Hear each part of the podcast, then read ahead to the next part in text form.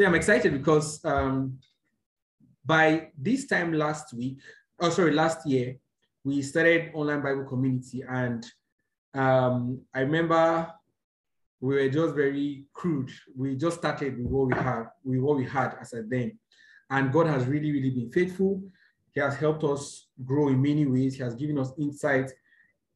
He has given us direction. His grace upon our lives has, upon the community here, has multiplied. And there's just so much to thank God for, right? So we're going to thank God, you know, later on in today's Bible study. And I really would love us to share one or two testimonies we have or experiences how this community has helped you, has blessed your life, has um, been a source of encouragement to you, and you know all of that. So we'll do that later on in today's study. Um, but let's proceed. So we're continuing from where we stopped last week, and we have been looking at the spirit within and the spirit upon.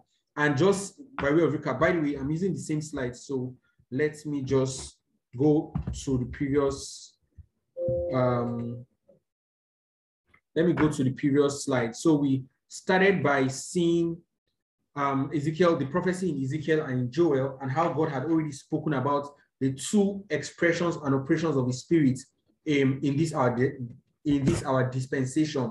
And Ezekiel prophesied about the Spirit within us, whereas Joel prophesied about the Spirit upon us. All right, and when Ezekiel prophesied about the Spirit within, he focused on the on the effect that the Spirit within us would have, and he said the Spirit within us will cause us to walk in God's ways and walk in His statutes.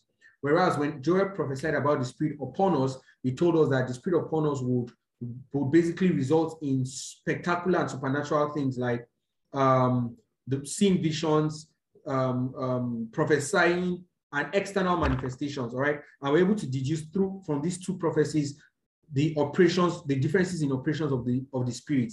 And again, like I said, it is the same Holy Spirit, just that the operations are different.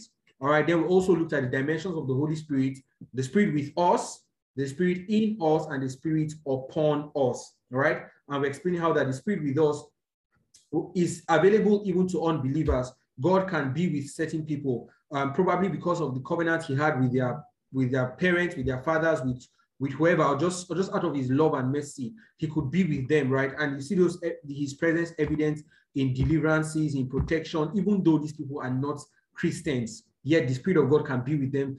God can be with them to guide and help them. All right. But then there's a dimension further than that where God now lives in us, and that is the Spirit in us. And this is only available to believers, only av available to Christians. Right. And um, and that's what the Holy Spirit, what happens when we give our lives to Christ. And then there's an extra dimension of the Holy Spirit upon us. And this there's a specific reason why the Holy Ghost comes upon upon people, right? And we saw, I'm not sure we saw this, but let me state it right now that the Old Testament enjoyed, even though, even though Jesus Christ had not died, yet they enjoyed the operation of the Spirit of God upon them. What they did not have is the Spirit of God within us. And this is a, a very important differentiation between the New Testament believers that we are and also the Old Testament people, right? They had the Spirit of God upon them. The Spirit of God came upon them to prophesy, to um, to to do miracles and different things but they never had the Spirit of God living inside of them. And this already suggests to us where our advantage comes in that the Spirit of God within us is what really sets us apart from, from people of the world. Oh, sorry, sorry, from people of, not the people of the world, from people in the Old Testament. All right. So we looked at that and then we had a discussion saying what is the difference between the spirit within and spirit upon, and it was a fantastic session. So today we are continuing with where we stopped, and we just want to look at the differences, um, want to look closely at the differences between the spirit within and the spirit upon. All right. So I intend that this will be a very short um, discussion, and then of course we'll hear our, our own feedback and and our own sharing as well before we proceed to other things. All right. So we want to look at the difference between the spirit within and the spirit upon. All right.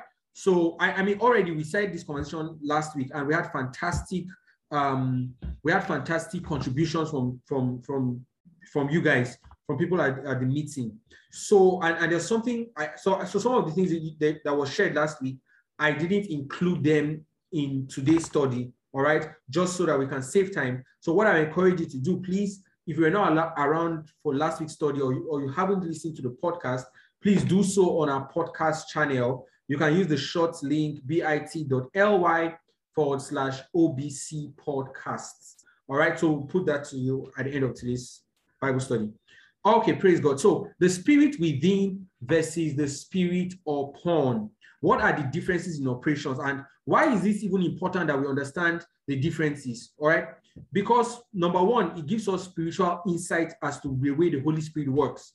So even though it is the same Holy Spirit, his operations are different. Okay. And when we understand how he works, we know how to expect, or sorry, we know what to expect and even how to how to direct our actions in line with the manifestation of the spirit, whether within or with or upon us. Okay. And please let me state here again that that this is available to every single believer, not only those called into ministry like we, we, we know it, but it's available to every single believer. So the spirit within and the spirit upon is available to every single believer.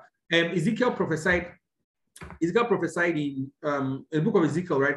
He, he prophesied and said that um, he, he's going to give everyone a new flesh, a, a new heart rather, right? And he put his spirit upon up, uh, he'll put the spirit in in us. Okay. Then Joel also also said said rather his spirit will be will be poured out upon all flesh. So what this suggests is that it is available to everybody, both the spirit within and the spirit upon upon. All right.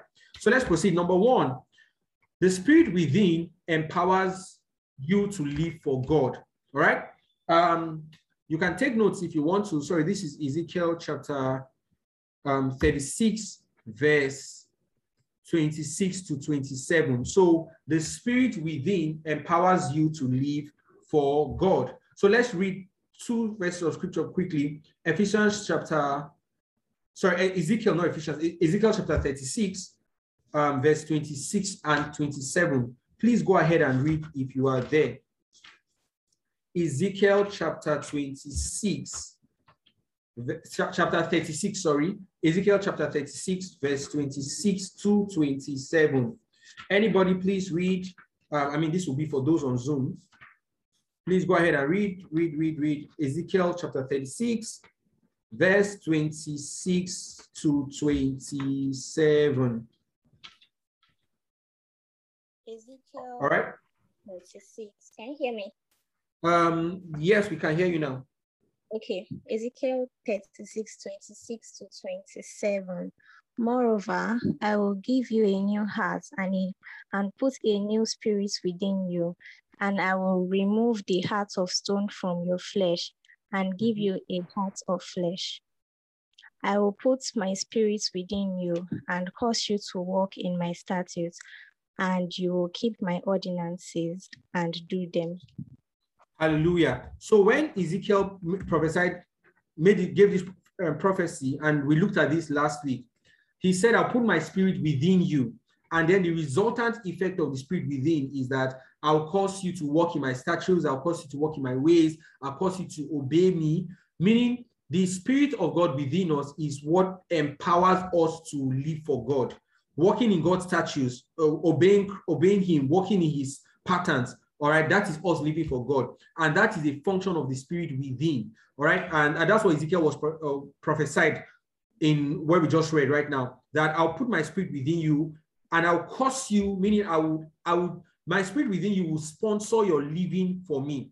And you know, the, the, the, uh, we saw this last week, the, um, the, what's it called now? The dilemma the people in the Old Testament had was that they had the law, but they didn't have the empowerment to meet to meet up to the standards of the law. It's almost like saying um, you want you give someone work to do, but he doesn't have the tool to do the work. He doesn't have the strength to do the work, and yet you expect the person to meet a certain standard or a certain requirement.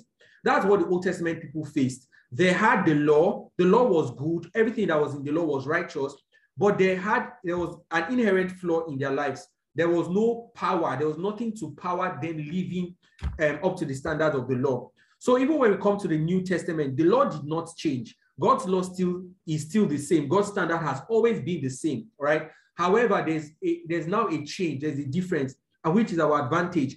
And the advantage is that we have the Holy Spirit living inside of us to power us to meet up to the to the expectations of the law. Right? Someone said it this way that it's like it's like you go for a, a race, for instance, and let's say the race is something that is, is very difficult, humanly impossible, right? And then it is God that sets the race.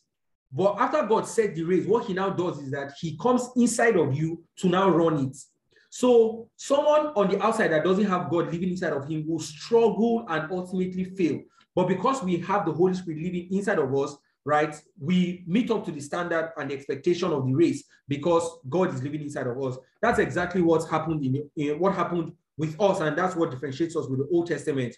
And that's what Ezekiel prophesied about that I will put my spirit within you, and then I will cause you to walk in my statutes, cause you to walk in my ways. So it is the Holy Spirit within us, the Spirit within us, that empowers us to live for God. Okay, I believe that's clear enough. So, second scripture I want to read is Ephesians chapter 3, verse 16. Um, preferably the preferably from the um, what's it called? New Living Translation. So let me pull up my Bible. I mean, if you are there, please read for us from New Living Translation, Ephesians chapter 3, verse 16 to 19. Ephesians chapter 3, verse 16 to 19 from the NLT. All right, so let me let me read it. It says, I pray that from his glorious unlimited resources, he will empower you with inner strength through his spirit. King James says here, he will, uh, he will strengthen you by his spirit within you. All right. He strengthen your inner man by his Holy Spirit living inside of you. So this is referring to the, to the spirit within us. So he says he will strengthen you, right? Then verse 17 says, Then Christ will make his home in your hearts as you trust him. Your roots will grow deep in God's love and keep you strong. And may you have the power to understand all God's people. Sh- so understand all God's people should. How wide, how long, how high, and how deep his love. He says, may you experience the love of Christ that, that is too great to understand fully. Then you will be made complete with the fullness of life and the power that comes from God. All right. So he says you'll be made, made complete with the fullness of life and the power that comes from God. So it is the manifestation, the operation of the Spirit of God within us that empowers us for this. So he says he will strengthen you with might. That strengthening is empowerment. He'll strengthen with might by his spirit in your inner being. And then you begin to comprehend the depths of God's love, all of that. And by, uh, um, another translation says that you will be you will live to the fullness of God. So that living to the fullness of God is, is a result and a product of the Spirit of God within us. Okay, so when it comes to you living for Christ now, your own personal life, the way you live your, your life in, in holiness and in purity and in um, living for Christ, you know, when people when people look at you and they say this person must must know God, that effect is a result of the spirit within you. And if you read the Bible, right, the, the Bible says that the believers were first called Christians at Antioch, meaning it was other people that called them Christians first. They were not the ones that came up and said, We are Christians. The word Christian means like Christ or Christ like. So other people saw something in their life that made them made them say these people are behaving like Jesus Christ, and so they call them Christians. The same way that um, um, Peter, the Bible says, Peter and, and, and John, that they looked at them closely and they saw that these men were uneducated. But even though they were uneducated, they noticed that they had been with Christ. How did they notice? It was by their lifestyle, by the way they lived outright. And it is the Holy Spirit that empowers this kind of lifestyle, the Spirit within us that empowers this kind of lifestyle for us to live um, for God. Okay. So the Spirit within empowers us to live for, for God, whereas the Spirit upon empowers us for service and to be a witness for Jesus Christ. Okay. So the Spirit upon empowers you for service and for you also to be a witness for Jesus Christ. So when it comes to service in God's kingdom, all right, having a good heart is good, but it is not enough. Having the willingness to serve is good, but it is not enough. You need empowerment to serve because everything that we do in God's kingdom is has to be done by power. Jesus Christ said, the kingdom of God is marching on. Says, I will build my church rather, and the gates of hell will not prevail. Meaning there's there are the, the gates of hell is, uh, is advancing and trying and making attempts to prevail against the church. But Jesus Christ said, I will build my church and the gates of hell will not prevail. Why will the gate of hell not prevail? Because there's an empowerment that the body of Christ will receive to do his work. So when it comes to service in God's kingdom, you need the spirit upon. And the spirit of God upon, we're going to look at um, shortly, is responsible for the demonstration of God's power and the release of God's anointing externally. Okay? So the spirit upon empowers us for service and to be witnesses for Jesus Christ. So when it comes to witnessing, to going to talk to people, speak to people about Jesus Christ or represent Jesus Christ in the lives of other people, then you need the power of the Holy Spirit. And that comes by as a result of the Spirit upon. So let's read Luke chapter 4, verse 6, 16 to 18. Luke chapter 4, verse 16 to 18. Um, give me a minute.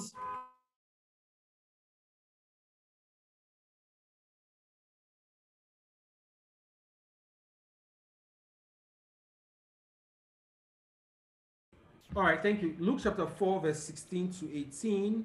Anyone there should please read for us. And someone else can be can turn to Acts chapter 10, verse 88 while we're reading Luke. All right, Luke chapter 4, verse 16 to 18. Um, yeah, Luke chapter 4, verse 16 to 18. Yes, please go ahead. Anyone there? Okay, let me read. So it says, and he came to Jer- and he came to Nazareth, where he had been brought up.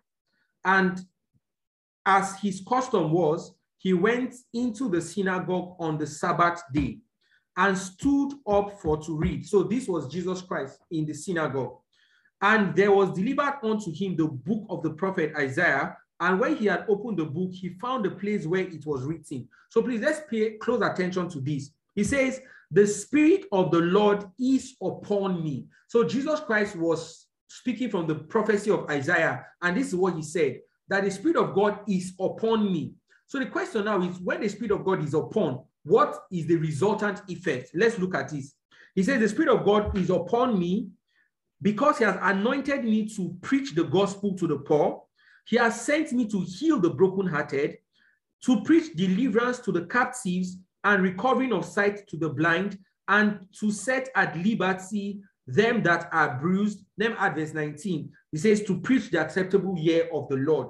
Now, do you notice that everything that Jesus Christ, everything that Prophet Isaiah mentioned here in this list that Jesus Christ um, spoke from, nothing had to do with personal um, effect. Everything had to do with service, with an external service to other people. All right. So it says to preach the gospel to the poor. He wasn't preaching the gospel to himself, but to other people. Um, he said to heal the brokenhearted, again, to other people, to preach deliverance to the captives, other people, to, uh, I says, recovering of sight to the blind, setting at liberty, and he went on and on. So everything that the Spirit of God upon us was um, designed to do is to minister to the needs of others right? And that's what service service really means. Um, to serve other people, to be a witness for God in the lives of other people. So please let me say this: you cannot effectively witness for Christ without the manifestation of His Spirit upon your life. Okay, you might be a diligent person, you might be an honest person, you might be a person of integrity and character, but as long as it comes to ministering for God or being a witness for God and ministering to other people and serving other people for Christ, then you need the operation of the Spirit of God upon your life. So it's not just enough that you're a good Christian. Oh, yeah, I'm a good Christian. I don't lie. Uh, I don't cheat anybody. I mind my business. Fine. The moment you say you want to witness for Jesus Christ, you need the manifestation of the Spirit of God upon you. And how does this happen? Okay, um, okay, no, let, us just read Acts chapter 10, verse 38. Then I'll reference Acts 1, verse 8. So Acts chapter 10, verse 38, please read it if you are there.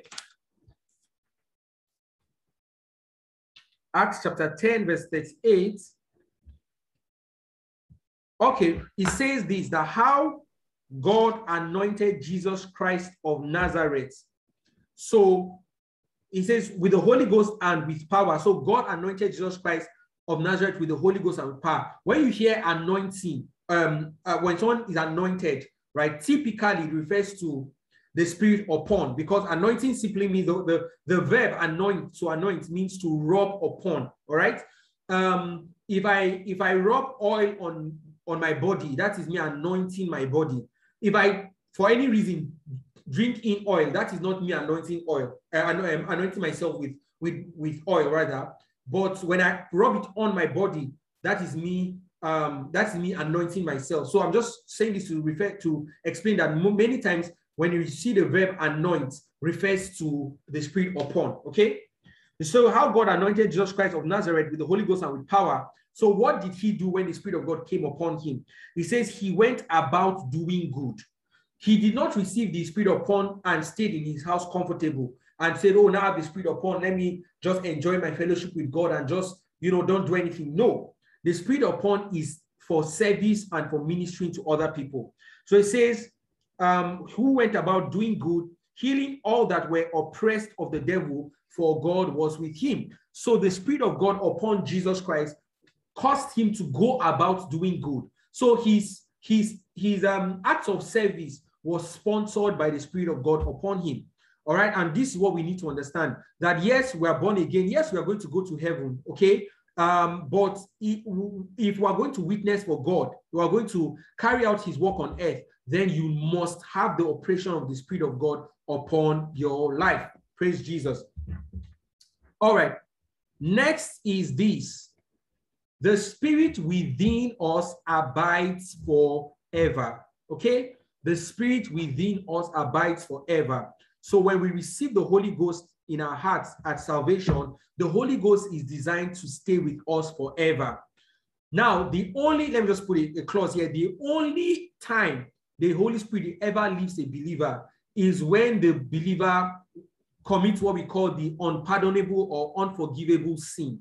All right. And this is not, I mean, this is not the, the context of today's conversation, but before someone asks and says, Oh, how, how, how am I sure I'm not going to sin that sin? It is a long process for you to sin that kind of a sin. And it is, it is, it is through certain dealings, right, that um, the Holy Ghost must have dealt with you, must have brought things to attention and cautioned you, and then you intentionally refused, having known and tasted of the gift of the of the powers of the age to come, or tasted of the gift of the Holy Spirit, and then you decide to still abandon the faith. All right. And that is, I promise you, it is not, it is not, you cannot mistakenly do it. It takes a lot of effort and intention to even do it. So that is not anybody's case right now, I believe. All right. And in fact, for you to be listening to this message already shows that you're not in this category. Okay. So that put that aside. Aside that, the Holy Spirit abides with us forever. All right. The Holy Spirit abides with us forever. So give me 30 seconds, just hold these thoughts. Um, 30 seconds, I'll be right back.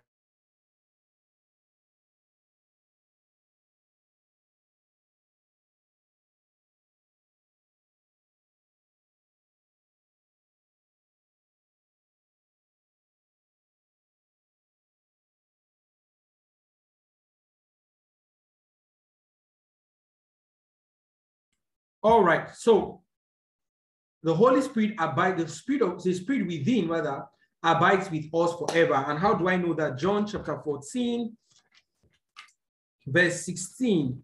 John chapter 14, verse 16. Jesus Christ speaking, read 16 and 17. He says, And I will pray the Father, and he shall give you another comforter, that he might abide with you forever. So this comforter would abide with us forever. But someone says, eh, well, it doesn't state that he will be in this not the spirit within. So let's look at verse 17. It says, even the spirit of truth, whom the world cannot receive because it seeth him not, neither knoweth him. But you know him, for he dwells with you and shall be in you. So the spirit that abides with us forever is the spirit that is in us. All right. So I, I think this is straightforward and clear enough. So the spirit within abides with us forever. And this is so important because no matter what, no matter where you are, no matter what stage of your Christian growth you are at at the moment, there's something that is super ever constant and it's super encouraging to know is that the Holy Spirit will never leave you. in fact, the way God said is in our book of Isaiah is that I will never leave you nor forsake you. That is the spirit within you. The reason why God is always with us is because the spirit of God is within us. In fact, Ephesians says it this way that um, we, are, we are built out to be an habitation of God by his spirit. So as long as the spirit of God is in us, God is always with us, God is always in us. And this is very reassuring because you don't need to wait till you feel an anointing. You don't need to wait till you have a revelation or a dream or there's something spectacular going on before you know the Spirit of God is, is there. No, as long as you have received Jesus in your heart, the Spirit of God is always with you. In fact, it is because the Spirit of God is with us that is in because the Spirit of God is living inside of us that when we sin, we can we can our conscience feels pricked and we know that we've done something wrong and we can go and repent. It is because the Spirit of God is living within us. All right. So please be rest assured the Spirit of God, the Spirit within you abides forever. The Spirit within you abides forever. He's always there. So, regardless of where you are, you can pray and say, Holy Spirit, help me. And the Spirit of God will always be there to help you. You can pray and say, Holy Spirit, give me understanding. And the Spirit of God will be there to give you understanding because the Spirit of God abides within you forever. All right. Now, however, the Spirit upon, and I said it this way the operation of the Spirit upon can rest and can also lift. Okay, meaning when the Spirit of God, when the Spirit of when the Spirit upon is in operation, the operation doesn't always stay there. For instance, when you see you know people minister under the unction of the Holy Spirit, at the point where they are ministering, the anointing of God is present. But some hours later, the anointing may not be present in that way. It doesn't mean they are no longer anointed. No, it just means that the operation of the anointing is not, your anointing is not in operation at that point in time. Okay? And Ken Hagin explained this a lot in his book that when he goes to minister several times, you know, the anointing is in operation and is flowing, but then at some point the anointing ceases to flow. When the anointing ceases to flow, he tells them and says, See, the healing anointing is no longer flowing. However, I can pray for you to, I can pray for you to be healed by the prayer of faith. And then he prays for them in that way, and people still receive their healing. But when the anointing is in operation, you would know. And when the anointing is not in operation, you would also know. And I mean, it's, and I'm, I believe that all of us are growing mature in, in the faith, okay? Mature in Christianity. So we need to begin to understand the way the Holy Spirit works in our lives. And I'll just say this here that if you are, for instance, ministering and you're ministering under the influence of the anointing, and for some reason the anointing ceases to flow right in that in that particular way um, don't force yourself to minister in the way you would have ministered if the anointing was upon. Okay. So, for instance, let's say the anointing come, comes upon someone and the person is prophesying and prophesying and prophesying, and then the anointing stops flowing. okay.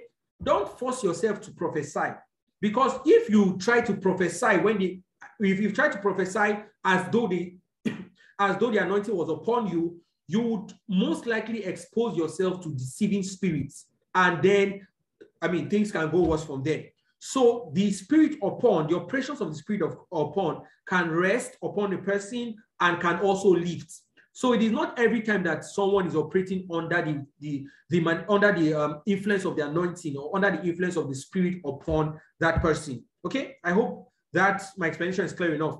So read, if you read Revelation chapter 1, verse 10, I'll just put it out. Um, John said, this is the, the, the John, right? Apostle John. He said that I was in the spirit on the Lord's day. And then I heard this, I heard that, I saw this, I, I saw that. Now, my question is that was he always in the spirit? The answer is no.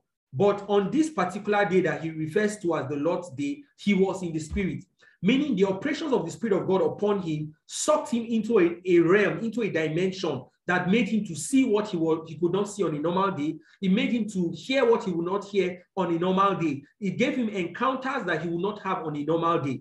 This is the operation of the Spirit of God upon us. Okay? And um, this, this doesn't happen always. Praise just one minute, please. So this doesn't happen always the anointing can rest upon you part time and also lifts. Okay. I know from my little experience, I've seen that when the anointing is, uh, is in operation, you feel so powerful when the, when the Spirit of God upon you is in operation. You can feel so powerful, do a lot of things as the Spirit of God directs you. But once that, that period elapses and then the anointing fades away, you don't try to do, don't let the anointing be the one propelling you. All right.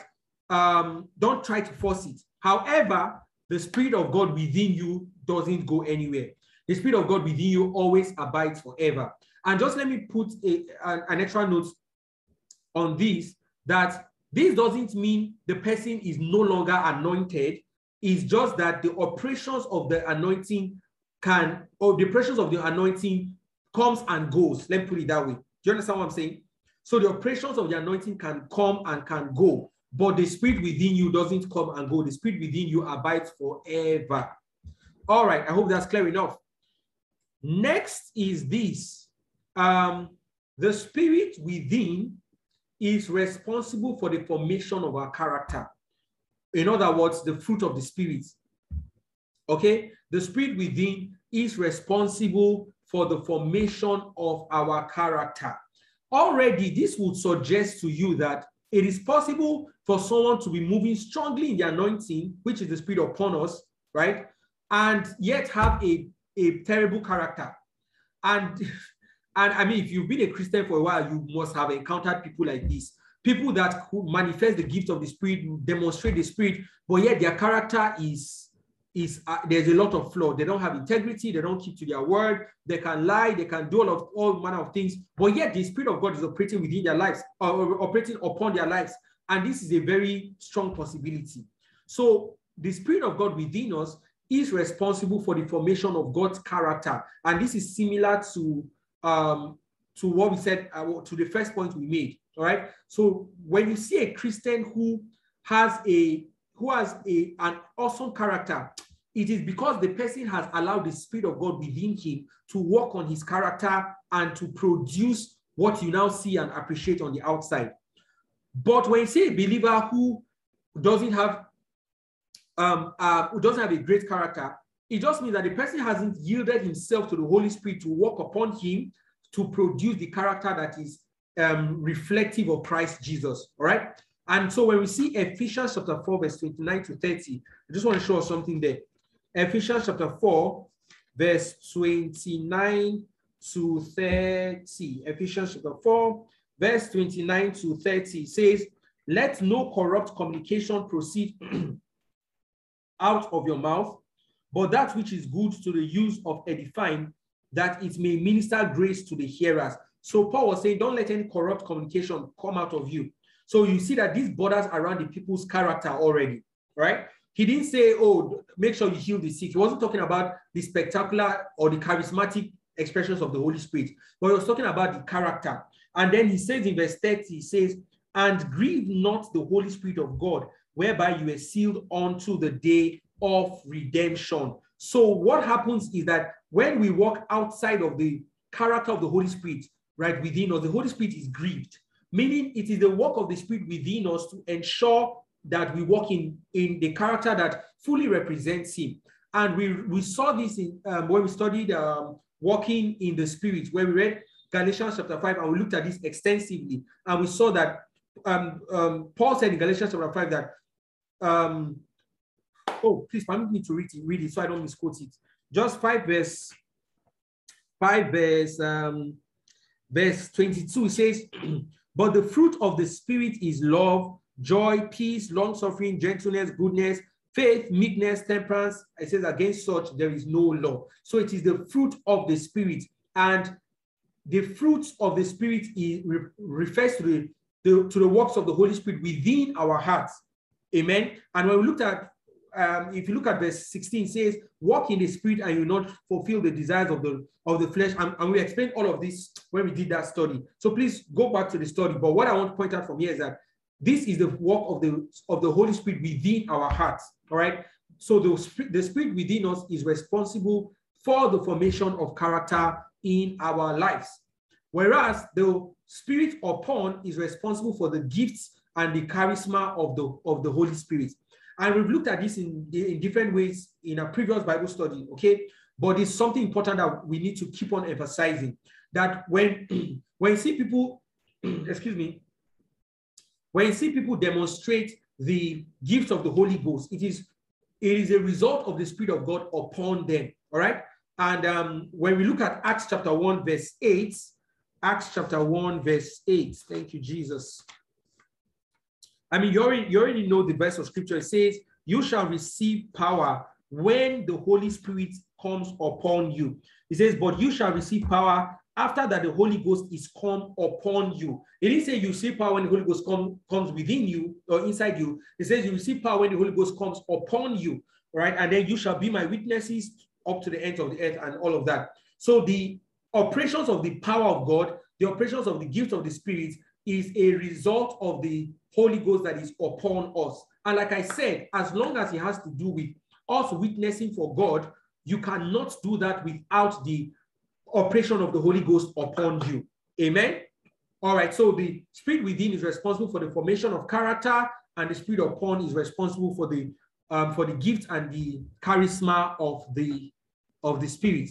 All right. So I want to know if you are we are all together, and I want to know how many people are following us. So please let me know if you're together. If so far you understand all that we've been saying and we're on the same page, please let me know in the comment section or let me know um, on, yeah, in the comment section on Mixlr and on Zoom as well. So just drop your comments, drop your chat, let me know we are all together. All right.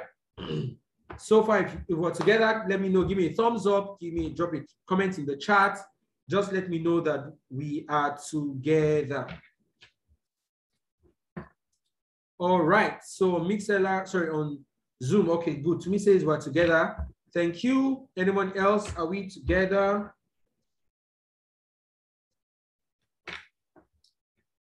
Amen, amen, amen. Okay. Mixlr, I haven't seen anything from you guys. Let me know if we are together.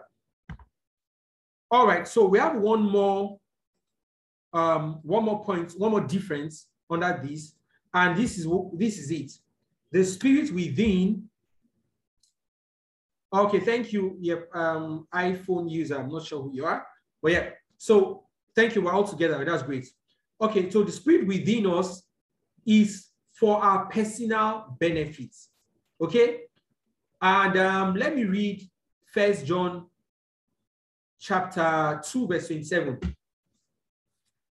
I'll just show something here. First John chapter 2, verse 27. I'll give us an illustration I heard from a man of God that really explains this point perfectly. So first John chapter 2, verse 27 to 29. All right.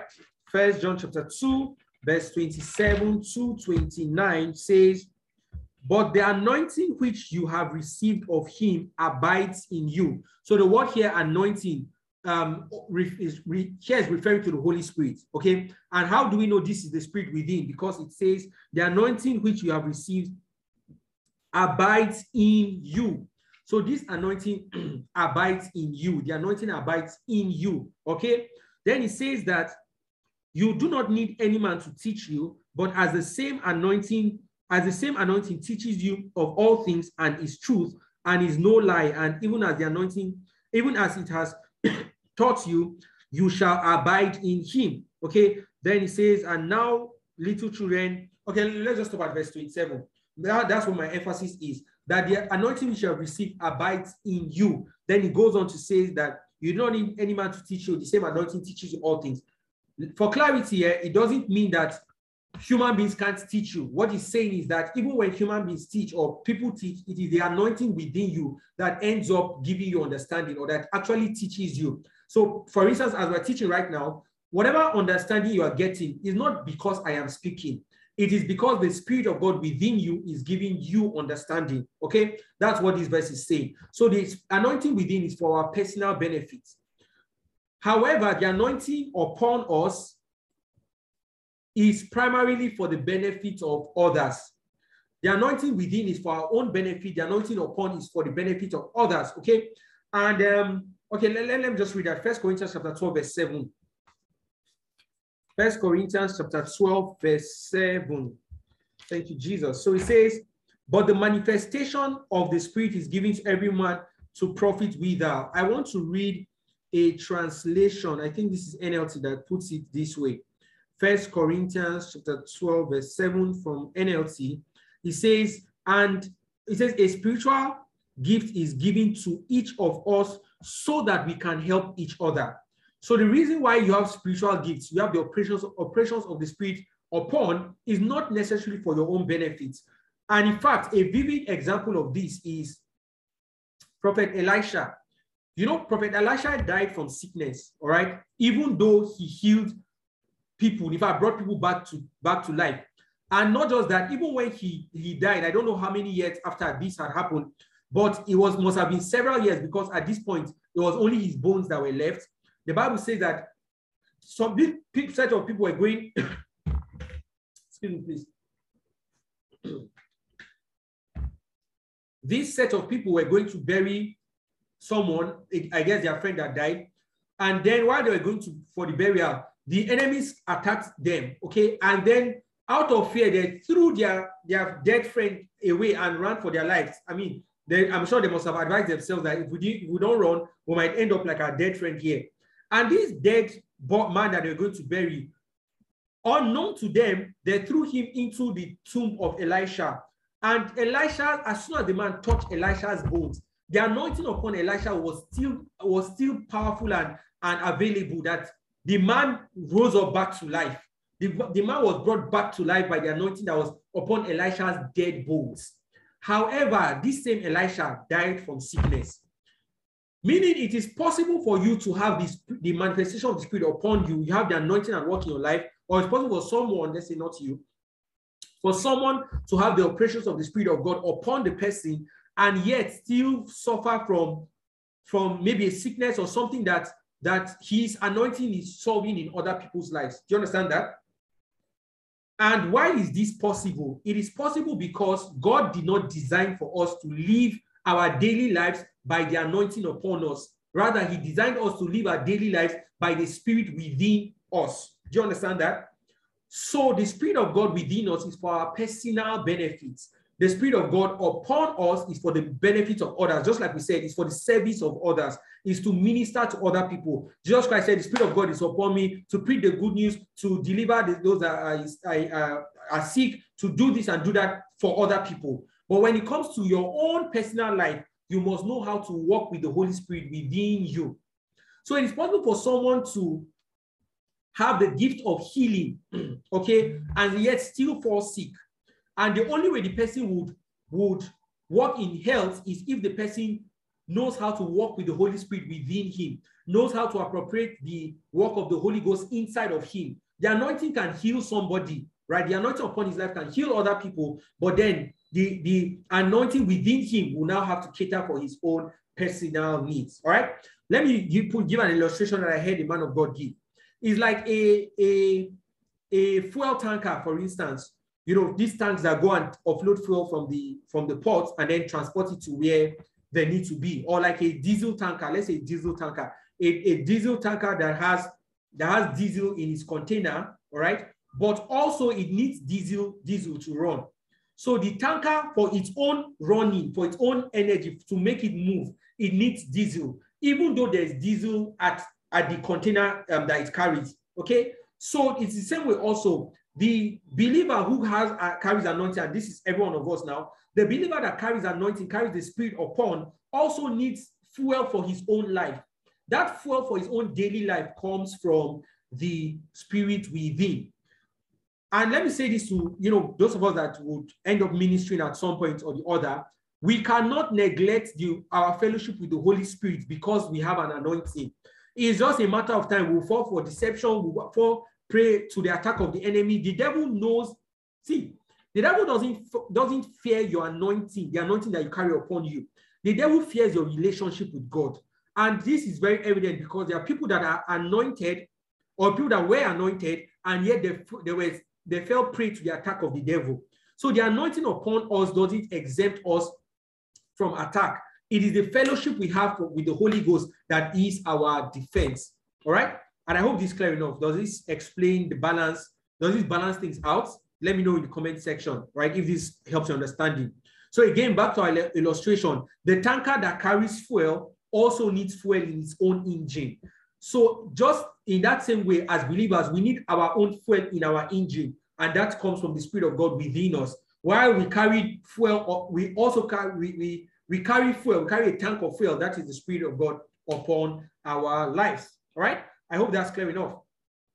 So it's possible, like Samson, you can carry the anointing upon you, but your life is deficient of the of the fellowship of the Holy Spirit. And one, one of the very easy indicators of a deficient um, fellowship life is that you make wrong, the person makes wrong decisions. And though the person has anointing, but you can see that the decisions the person makes day to day are just wrong decisions. All right. And that's because you that part, that supply was designed to come from the spirit, from the spirit within us. Okay, so we're almost done. I just want to share a few more thoughts and um, we'll proceed. So extra thoughts for us, right? Is this that safety from deception is hinged on fellowship with the spirit within us. Okay, again, reference to Ephesians 4 verse 30, where Paul said, Do not, do not um, grieve the Holy Spirit within you. That grieving, if you are if you walk with the Holy Spirit, you can tell when the Holy Spirit is grieved. You can tell when you do something and the Holy Spirit is not happy with what you did. Let's say, for instance, you you um let's say shouted at your colleague at work, or you responded aggressively, or responded in a way that the Holy Spirit is not pleased with. The Holy Spirit will be grieved in your heart, and you sense it. You see, those nudges of the Spirit of God within you is what would save you from deception from other spirits. Okay. And the moment we begin to ignore the, the operations of the Spirit of God within our hearts, then we open the door for the enemy to come and feed us lies. And you now see why you you you see why someone can someone who has been a Christian for a long time will tell you that yeah I'm a Christian, but you know once in a while I still just go and look for girls. You know it's not that I do it. I mean I I still love God, but I do it you know once in a while. I just have to you know I sometimes I cannot just help myself. The person for the person to comfortably say this and and continue doing this, the person has been exposed to deception. And how did, dece- how did the deception come? It came because the person didn't pay attention to the nudgings of the Holy Spirit within him. Maybe the first time it happened, the Holy Spirit, for lack of better word, the Holy Spirit flogged him and said, You cannot do this. But then the person ignored fellowship with the Holy Spirit and kept on saying, Yes, I'm a believer, I'm the Holy Spirit, I'm anointed. And he didn't correct or repent. And that continued. And what happens is that the spirit of deception just comes and feeds you with a lie that says, you know, whatever you do with your body doesn't matter. Your, are you not saved? You say yes. It's not your spirit that is saved. You say yes. So your body can do anything. Your spirit, your spirit is the one that is saved. It does not matter. That kind of lie and deception comes because the person is not in tune with the, with fellowship, uh, in tune in fellowship with the spirit of God within that person. Okay, and I referenced here First Samuel chapter 19, verse 23. You might have to read a um, couple of scriptures before and after it to get the context. But this was where Saul, right? So, so story has it that the spirit of God left Saul, and a, an evil spirit came upon Saul. And then Saul was Saul, Saul was restless. And out of because of that, he became jealous of David and was looking for ways to kill David. Now, David ran to Prophet Samuel right, who anointed him. And I'm sure David was like, Why do I have all this trouble? And someone eventually told Saul that David was with Samuel in his village called Ramah. Now, the prophetic climate of Ramah was that once you enter that atmosphere, you come under the influence of the Spirit of God upon, and you begin to prophesy. So even though Saul came with a with a with a bad heart, with a with wrong intention, intentions to hurt an innocent person, Yet when Saul came to the city of Ramah, because of the prophetic influence, Saul began to prophesy. Saul prophesied from all from night to morning. He prophesied that he was naked till he was naked and he didn't even know it. And then David eventually escaped. But after Saul left that um, um, city, the spirit, the influence of the spirit upon him um, uh, left or lifted, of course. Now Saul had a bad heart, yet he prophesied. So prophecy or external manifestations of the spirit is not a proof of, of accuracy with God. Like, and we've said this several times in, in our Bible study. Now, what shows we are accurate with God is our fellowship with the Spirit of God within our hearts. All right.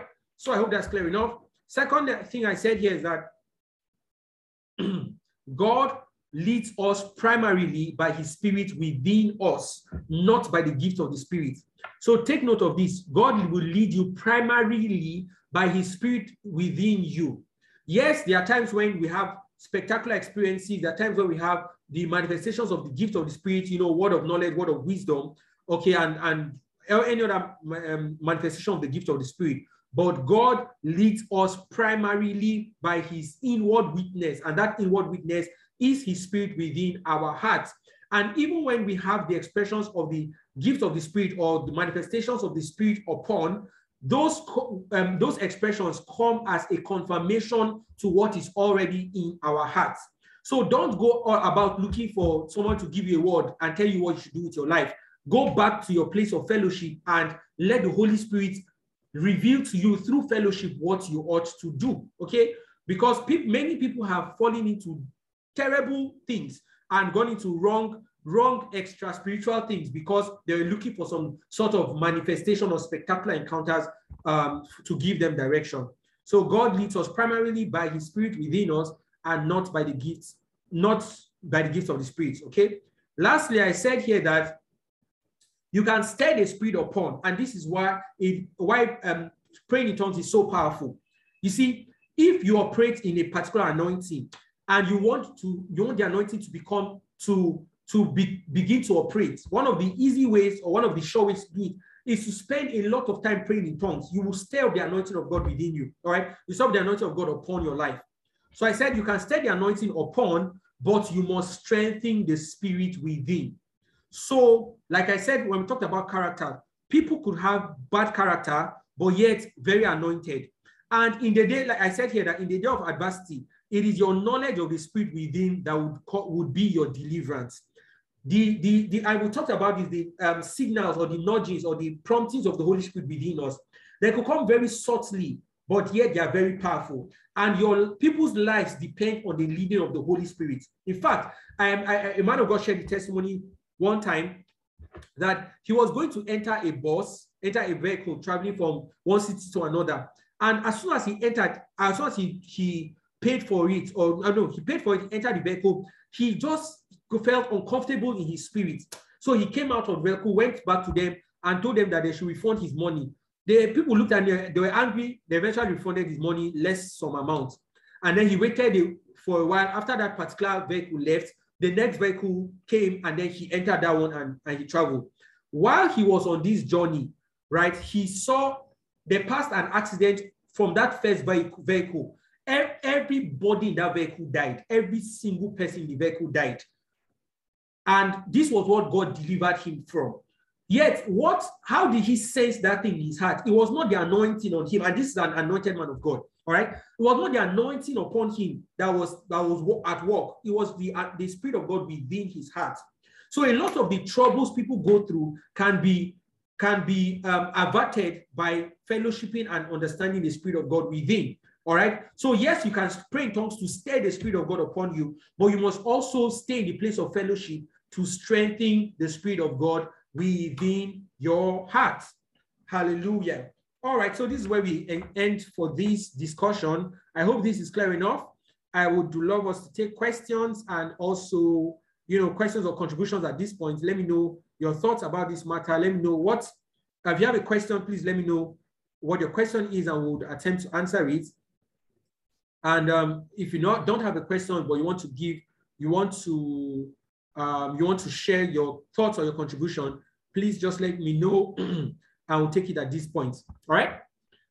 So yeah, for those of us on Mixlr, you can drop your questions in the comment section and I'll read it out and we'll answer it as well. But for those of us on on on um, Zoom, please let us let me know if you have questions at this point. Questions, questions, anyone questions or or um, light bulb moments or what you learned, something that touched you from or resonated with you from today's Bible study? Anybody, anybody?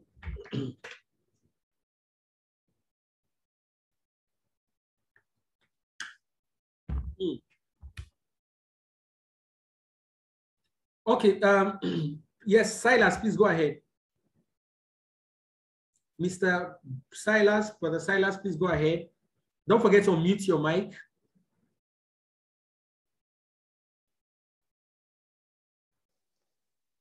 Good evening, everyone. Good evening. Okay, my question goes, thank you very much for um, the wonderful sessions. Sorry, I'm just coming in. No, um, okay, you're talking about um, the anointing upon and the anointing within. Yes, please. My question goes thus. Uh, how can one properly engage the anointing upon and the anointing within in real life situations? Okay, um, so how can one appropriate the or fully engage the anointing within and the anointing upon in real life situations? Okay. Yes, please. Okay, so um, let me. This will take us back to uh, what we said at the beginning, right? First is that the anointing within is for your daily living, and, and I guess this summarizes some of the points we've made. The, anoint, the anointing within you, right? That's the Holy Spirit within, is for your daily living. You engage with the Holy Spirit every day. You ask him questions, you pray for direction, you ask him for leading, um, you ask, you interact with him, you fellowship with him, and um, you spend time in worship, in prayer, all of that. That is you are engaging the Spirit of God within you. Okay. when we yes, now sir. talk to the Spirit, when we now talk about the Spirit of God upon us, like we've said rightly, it is primarily for ministering to other people. You will hardly ever see the expression of the Holy Ghost upon you if you don't minister to others. And this is why evangelism is super important. In whatever way evangelism will happen, right? It is super important. And because it gives an opportunity to see the operations of the Holy Ghost upon you. So the anointing upon is put to work when we are ministering to others or when we are serving others. When I say minister, I, please don't don't limit it to someone preaching and praying and prophesying. No, I'm saying when you decide to serve other people on, um, when you serve other people on behalf of Christ, or when you decide to witness to other people for Christ, then you see the operations of the Holy Ghost upon you. All right. So, for instance, let me give an example. Good. Let me give a powerful example. Right. um, one day I took a cab while I was. I've shared this testimony before. While I was still dating my wife, I went to see her one of the evenings after work, and then I took a cab back home. And while in the cab, just in my heart, it wasn't anything spectacular, but in my heart, right? I just sensed that my driver, the person driving me, was not filled with the Holy Ghost. Now, that is the operation of the Spirit within. That was not a spectacular, I didn't see anything spectacular, just an impression in my heart. All right. And I said to him, and I began to engage him in a conversation. And I explained to him, you know, baptism of the Holy Ghost, praying in tongues, why it's important, all of that. And when we finally got to my house, I asked him if he wanted me to pray for him to be filled with the Holy Ghost. And I did. He said yes. And I prayed for him. And immediately he got filled with the Holy Ghost. That is an operation of the Spirit of God upon. All right. So many times when it comes to leading or direction, we get that because we know the voice of the Holy Spirit within us. And that can only come through fellowship. But then when it comes to serving other people for Christ or witnessing to other people for Christ, then we see the operation of the Holy Spirit upon our lives. Does that answer the question? Yes, thank you, sir. Thank you sense. very much, sir. Yeah, thank you very much. Thank I appreciate it. Thank you, sir. Thank you for your question. All right, anybody else question or a contribution you want to add to this? One more person before we uh, proceed. One more person, one more person, one more person. Okay, so that means we understand it fully. Okay, if you understand it fully, tell me one thing you learned today. Just one person to tell to tell us one thing you learned today in the course of today's Bible study, or so something you learned newly, or you were reminded of, or you were strengthened. Yeah.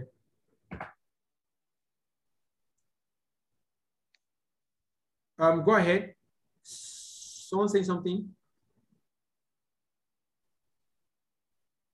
Okay, okay, okay. Everyone is quiet today. That is fine. I guess we'll proceed. All right. So um, on Mixlr, I, haven't heard from you guys. Hope you're well together. All right. So like we announced on earlier on, right? Today is our anniversary. I'm actually the exact date will be tomorrow 13th, right? But um, this is the Preach More anniversary week. So we're celebrating our anniversary and um, it's exciting, okay? So we are one year today. Um, we started in 2020 this Bible study. In fact, we didn't even have a name, then we just called it Bible study. And then we've progressed, we've seen the hand of God, we've seen the favor of God, we've seen great things, we've seen people being blessed, and um, it's exciting. So today we are celebrating our one year anniversary, and we're going to take a song to just thank God and worship God um, with it, okay? But before that, we also have a major announcement right? And the announcement is that we are changing our name. So up until this moment, we've been called um, Online Bible Community, but then some months ago, God began to press my heart a new name for us. And then um, after, I mean, he confirmed it and, and it's time for us to have a new name, okay? So, I, I mean, I'm tempted to ask, who can guess what our new name is? Anyone wants to try, wants to guess what our new name is before I reveal it to us? All right, anyone wants to guess what our new name is? Anyone, anyone, anyone? Okay, I will tell us right away. So let us see it. So, I mean, for those of us on Mixlr, you might not be able to see my screen, but I'm sharing my screen and our new name is Borderless Christian Community. All right? Borderless Christian Community. Borderless Christian Community. I don't see anybody excited here. Is it just me? Wow, wow, wow, wow, wow. All right, so we're going to be called Borderless Christian Community.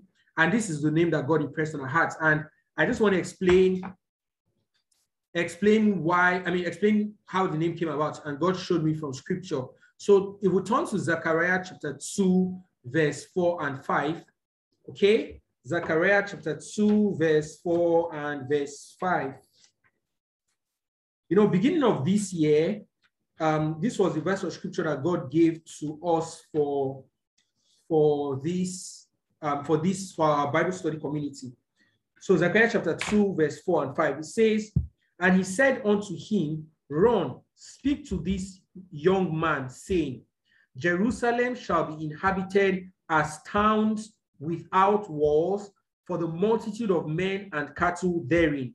For I, said the Lord, will be unto her a wall of fire round about, and will be the glory in the midst of her. So when I read the scripture, God was speaking to, to my heart and saying that in this scripture, we are the Jerusalem, and says that Jerusalem shall be inhabited as towns without walls, meaning there'll be no border, there'll be no there'll be no limits to our experience and our expression, and um, there'll be no limit to also our reach, you know. And so that's where the name came from, the borderless Christian community. All right, and I think this just sums up and, encapsulates the things that God intends to do with us. That our our reach will be borderless, our influence will be borderless, our impact will be borderless, we, in fact, this, this evening when I was praying, it just dropped in my heart that a time is, sorry, a time is coming where every country in the world will have a member that, I mean, a, me, a member, how do I put it now? We'll have members from every country in the world, exactly. The time is coming very soon that we'll have members from our community from every country in the world. And mark my word, it's going to happen very, very soon. All right. So, yes, we are the borderless Christian community. Amen. All right, so we're going to change. I mean, so because of this, we're changing.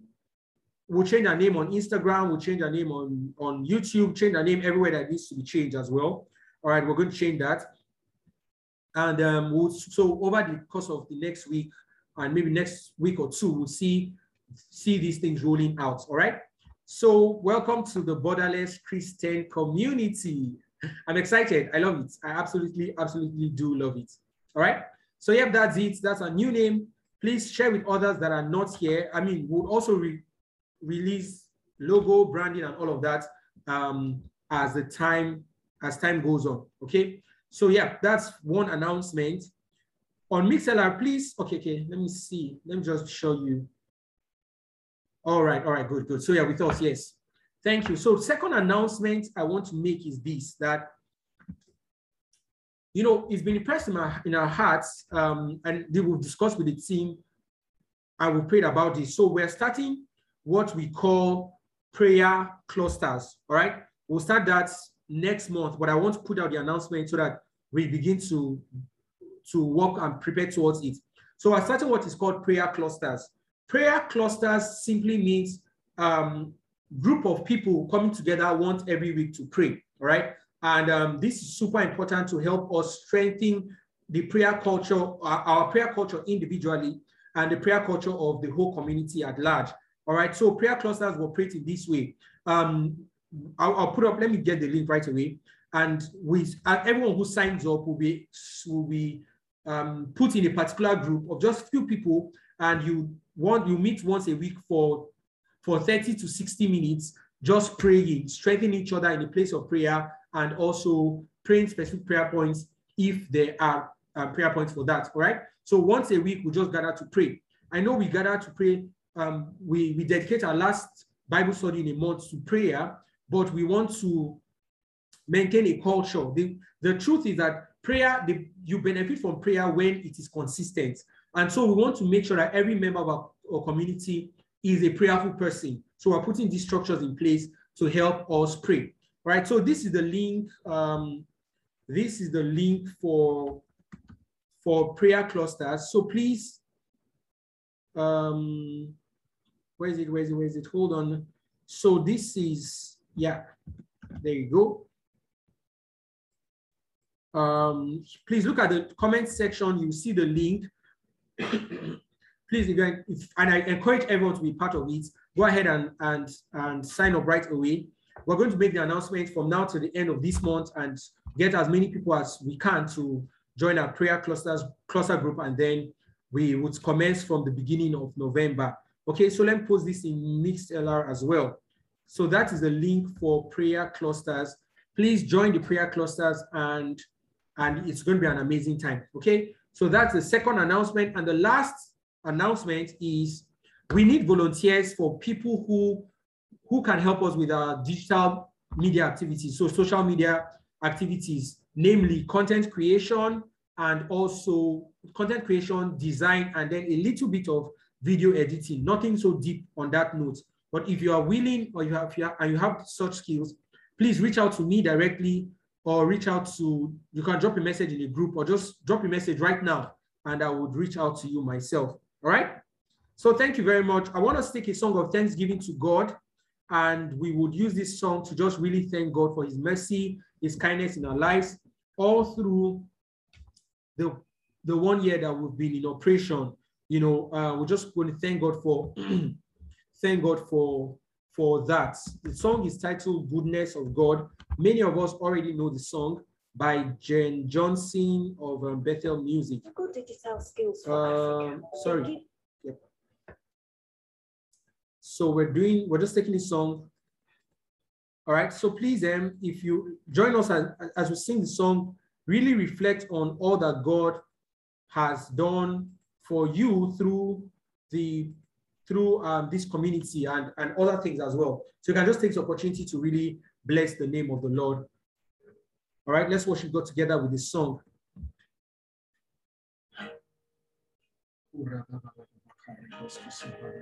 Thank you, Jesus. Thank you, Jesus.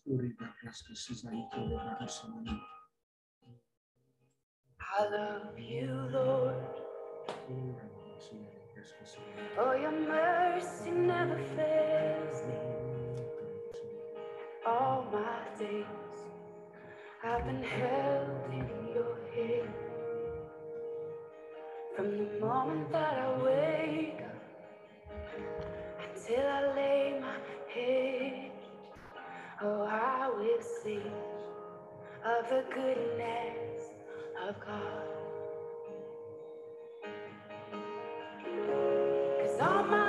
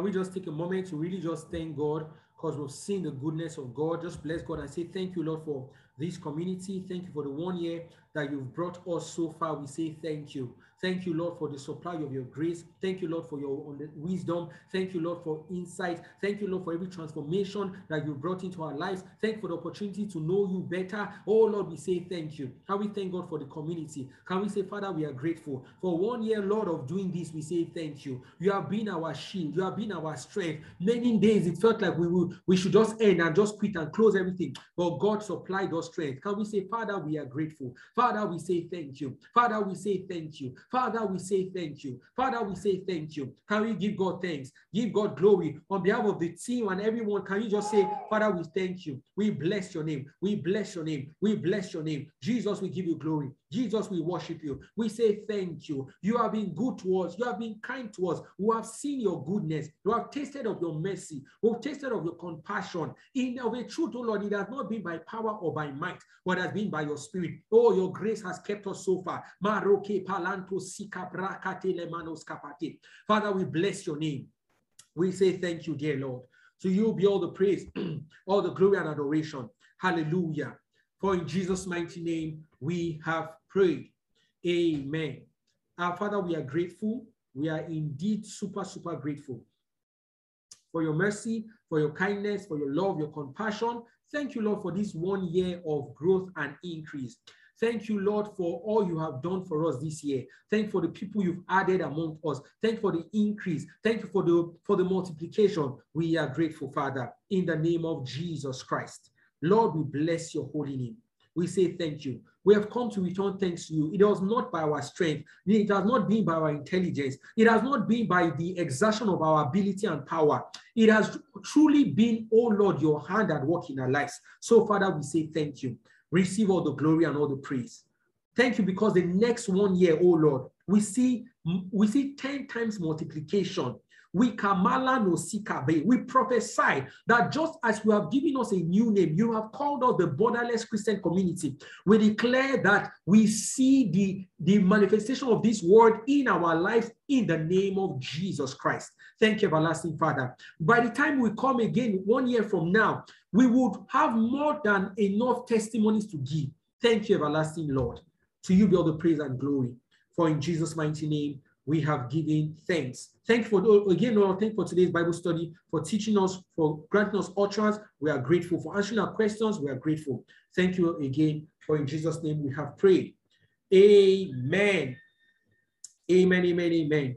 All right, thank you so much, everyone, for joining us today. Oh, before I go, please, if this is your first time uh, attending our Bible study, kindly indicate, let us know who you are. Just tell us who you are and who invited you or how you found out about us and where you are joining us from. Anyone joining us for the first time today, please just introduce yourself. Um, tell us where you're joining us from, where you're joining us from, right? And then who invited you. Anybody, anybody, please? Don't forget to unmute your mic if you are speaking on, on Zoom. On Mixlr, you can type in the, um, the details and we'll just read it out. Anyone joining us for the very first time? Anyone joining us, anyone like that for the very first time? Just let us know who you are and, and um, where you are joining us from and then who invited you. Um, Bryce Silas, is this your first time? Permit me, forgive me for asking. Um, is this your first time joining us do you want to just share with us where you're joining us from and who invited you? Okay, let me check Mixlr, anyone like that? Okay. Oh, it's first time on Zoom. Oh, okay, that means you've joined us on, on Mixlr before. Is that correct?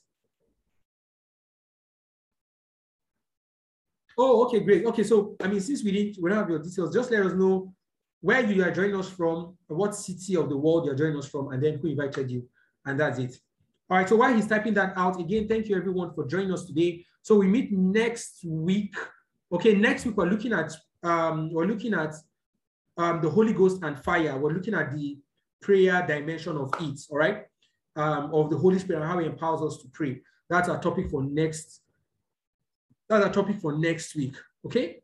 Um, so he says, I Ayotunde, this first time on Zoom. You are joining from Lagos. You're invited by Tumishe. Thank you very much, Ayo. Ayotunde for joining us. God bless you. I hope you were blessed by today's um, session. Um, we have a community of we have a community where we where we um, basically connect, all right, and and it's an amazing time. So please, we just like like you to join our community, and it will make communication easier from now henceforth. So this is the group. This is the link to join the community, uh, bit.ly forward slash OBC group. Okay. Thank you very much for joining us. Also, Silas, thank you. Um, Aja Esther invited you and you're joining us from Benin, Benin City, Edo State. Awesome, awesome. Thank you so much. Please let everyone, let's welcome Silas and Ayotunde. Let's give them a warm welcome um, in the comment section. Thank you guys for joining us today. Please don't forget to join our, join um, the, the our WhatsApp group, all right? And then let me even send us the links to, there's a link to so many other things. And just give me a minute, links to um, other things that will help us, that will just help you, you know, join our community quickly. So I'm dropping the link in the comment section right away. And this is helpful for everyone as well, whether first or first timers or not.